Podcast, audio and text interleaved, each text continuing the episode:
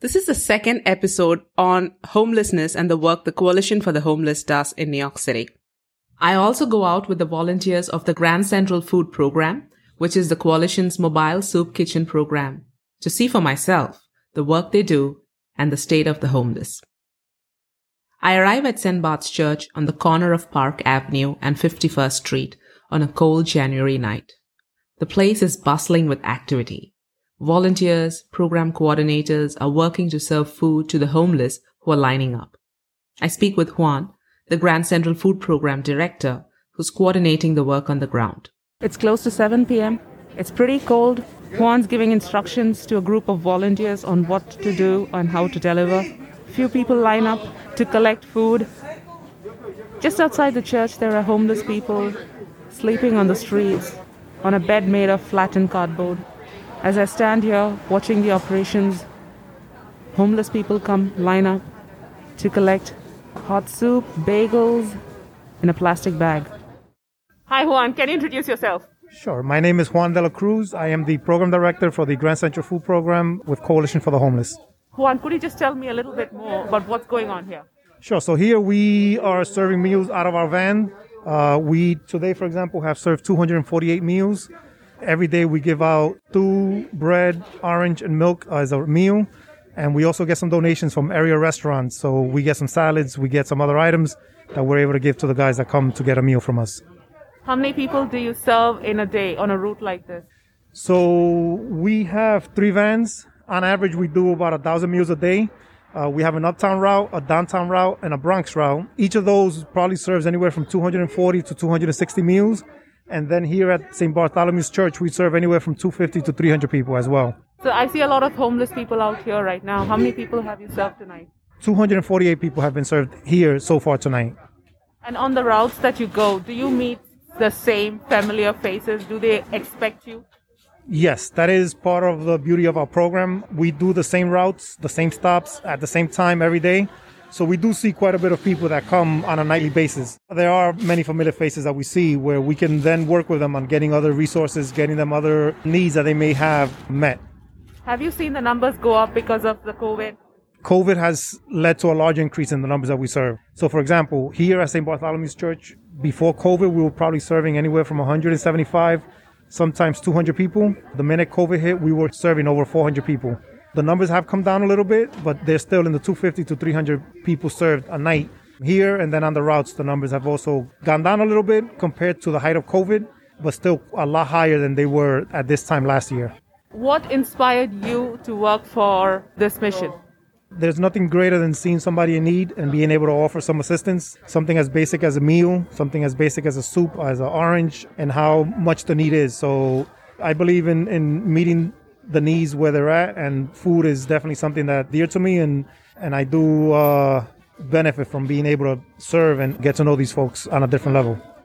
Three vans are lined up with food to serve people in different parts of Manhattan and the Bronx. I go with a group of volunteers in one van around downtown. We go to 34th Street on the east side and then we travel further down to Canal Street, Chinatown, all the way to Wall Street and back up to the west side. And there's a lot of background noise that affects the quality of this recording. On our way, I asked the volunteers what drives them. Could you tell me a little bit about yourselves? So, uh, Caroline, I'm, uh, as I mentioned, we're Irish. We've been living here for seven years, five in New York. I work in banking. And I suppose the other thing, because we are Irish, it, there's more of a tradition of you actually physically volunteer. There's probably not the same sort of corporate fundraising where we come from. So I think that's probably maybe part of our culture as well that you should donate hours and time, not just dollars, although everybody appreciates both. Enda Kelleher, I work for an Irish software company. We mostly help non residents with their US tax returns. So we're just getting into our busy season right now. We'd work with a lot of schools and universities across New York, but also across the US, working with your international populations. And Mary, what's your story? So I think I just volunteer seeing the need on the street. I'm from the Midwest, and when I came to New York, I saw a large population out on the street that just seemed kind of lost. And I had volunteered in a drop in center for the mentally ill or chemically dependent ill. And after the 2008 and 2009, a lot of drop in centers were closed because of the economy. And that particular one had closed. So I wanted to continue what I was doing and maybe do more street outreach and found the coalition. And I've been there since. Probably because I knew there was people like Mary who were working all hours in the hospitals and you were aware of healthcare workers and what others were doing even your grocery store. We work from home and I think like a lot of people wanted to do something to contribute to New York City who was going through a really tough time and you know the burden has been carried by our frontline workers not like people like Enda and I so I think was just a small token gesture to chip in I'd agree with that I suppose a lot of people are, are very generous and make donations to, to different not-for-profits and I suppose for us while we do that as well I suppose we wanted to maybe put ourselves a little bit outside of our comfort zone and, and actually do something that maybe feels a little bit more tangible. And I suppose maybe on a very personal note, we've been living in the US for nearly seven years now and in New York for about five. And I suppose it kind of felt like we wanted to contribute when the city was going through such a challenge and to play our part, a very, very tiny token part in that.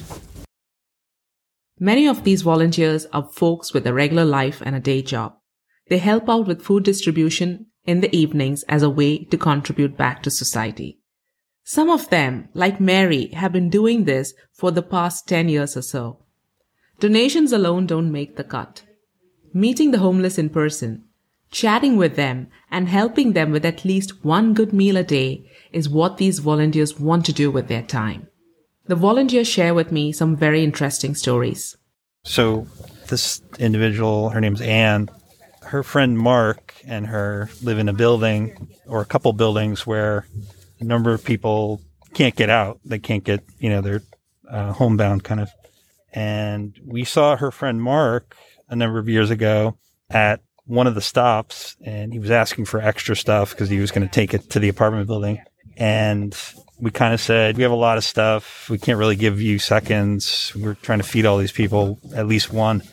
And then we saw him at another stop pretty far away and he had actually probably like jogged or made a big effort to come and like stand online for another stop to get food for another person in the building or other people.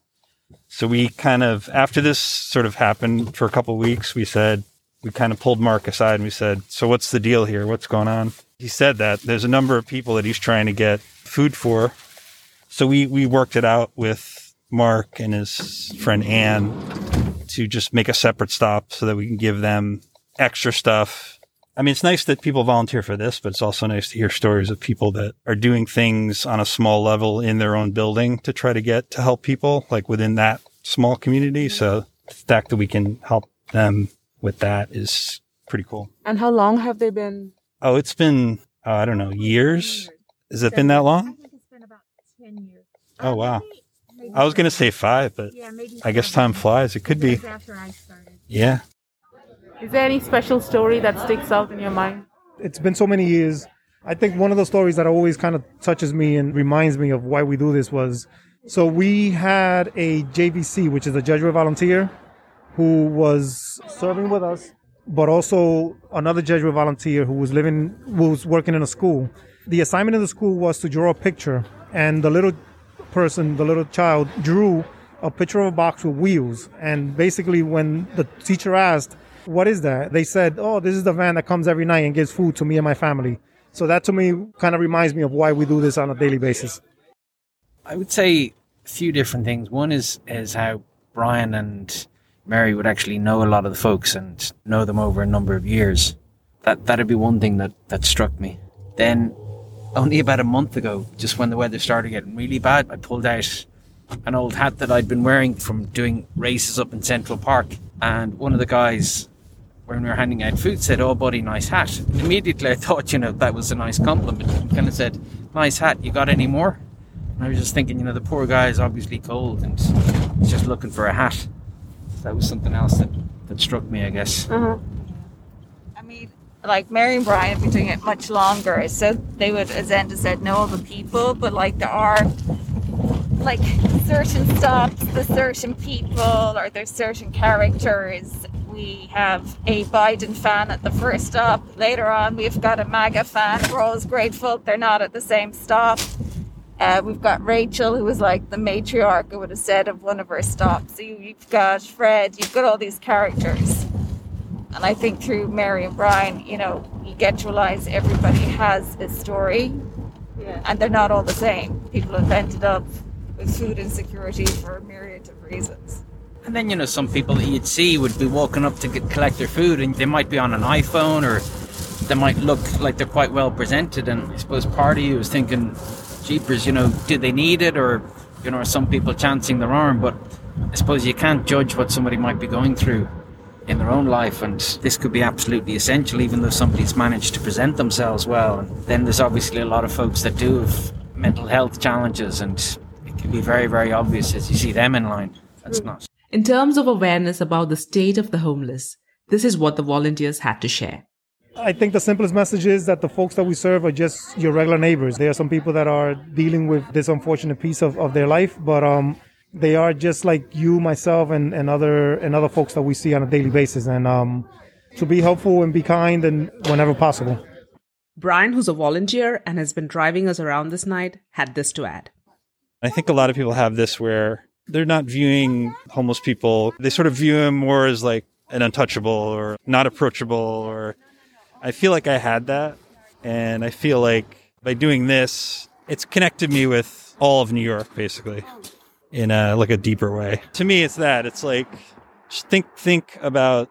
Uh, I mean, it's it's what they said is definitely true, but like also like on a higher level, just try to think about another person, basically, and like try to get beyond some of your prejudices, I guess. I mean, I know I had to do that, and that's sort of why I started volunteering. Part of it, it's sort of a cliche thing, but if everybody thought a little bit beyond themselves and thought, maybe how can I help people in my community, then it'd be better for all of us. Kind of a cliche thing, but that's sort of the way I feel about it, I guess. Toward the end of our trip, at Lafayette Street, not too far from Wall Street, we stopped to deliver food to a group of people who were standing in line. I'm helping the volunteers hand out the bags, and a man comes up to us. I hand him a bag. He looks at me and asks, Do you have gloves? And that's when I notice that his hands are bare and he's shivering. It's a very cold night. We have no gloves. We are only distributing food tonight. The next man in line asks for a pair of socks, and the man after him asks for a sleeping bag. On their faces, I see hunger and helplessness. I'll not forget their faces, and I'll not forget that sight. These people remind me that they're not very different from you and I. And sometimes all they need is acknowledgement of the fact that they're as human as anyone else. Thank you so much for listening to this episode. See you very soon in the next episode that will also feature a trip around the city with volunteers who work for homeless people. Thanks for joining us this week on Heroes of New York. Make sure to visit our website anusenan.com where you can subscribe to the show in iTunes. If you love the show, please leave a rating on iTunes so that we can continue to bring you amazing episodes. Thanks for listening and see you in two weeks from now.